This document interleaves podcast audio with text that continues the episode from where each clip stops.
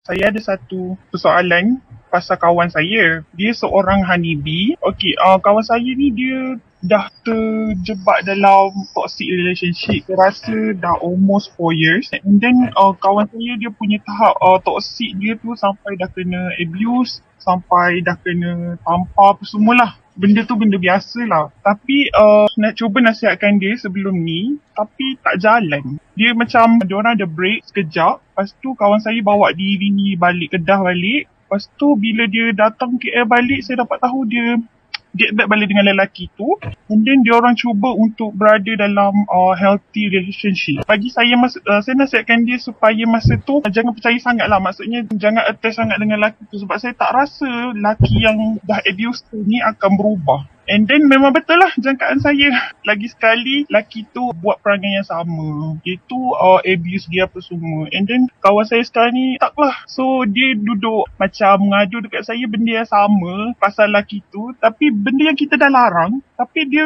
masih lagi nak stay. So saya tak tahu nak buat apa. Saya dah tak tahu nak bagi nasihat dia macam mana lagi. Dia tu siapa Fatin? Uh, Kawan kawan saya. Kawan Kawan, baik lah. kawan, ah, kawan baik saya. Dia honeybee. Dan lelaki tu uh, WWE. Apa yang kita Hmm, apa yang kita apa orang yang boleh kita bantu? boleh bantu? Oh, okay. Lelaki tu suami ke power dia? Oh, power dia. Oh, macam mana untuk uh, saya nasihatkan dia lagi sekali? Oh, macam mana untuk dia betul-betul go daripada relationship? Tak payah nasihat. Macam mana nak nasihat? Tak boleh Ya. nasihat lah dia honeybee. Oh, honeybee tak tak makan nasihat eh?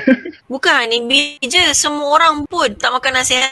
Sebab dia suka relationship tu. Kau kenapa? Tapi itulah bila time dia kena abuse, dia pandai Kau pula buat datang dokumen- mengadu kat kita. Kau penat tak tak dengar. Kaki kata buat documentation. Dia Document nak luar je.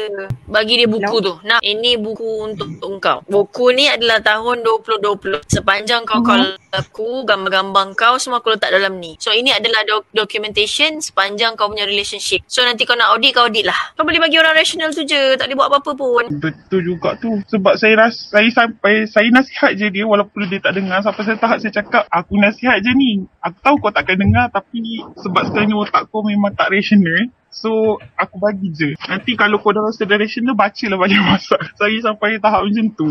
Sebab Tak payah. Mira kesal. Jangan jangan macam tu. Jangan macam tu. Oh, ya kan? Kau nak kesian buat apa? Dia suka dalam situasi tu. Kau nak kesian. Aku tak faham kenapa kau nak kesian. Itu boyfriend dia. Okay? Jadi dia suka. Cinta tu dia suka. So kau boleh bantu dia untuk rational. Rational dengan kau buat progress documentation. Jangan marah. Dia, Mhm. dia, dia cakap, kesian kau. Aku doakan kau ya. Kesian kau. Dah print screen semua benda selama setahun tu letak dekat buku. Akhir tahun bagilah buku tu. Tiga bulan bagilah gambar kena pukul semua. Ah, kau ambil lah gambar. Aku tengok. Ah, print screen, print semua atas kertas. Buat macam project paper. Relationship kau dengan kau. Sebab Honeybee kan suka tengok documentation. Suka nampak jelas. Whatsoever, whatsoever. Ah, Bagi-bagi bagi detail. Macam tu lah. Kita bagi rational. Faham, faham.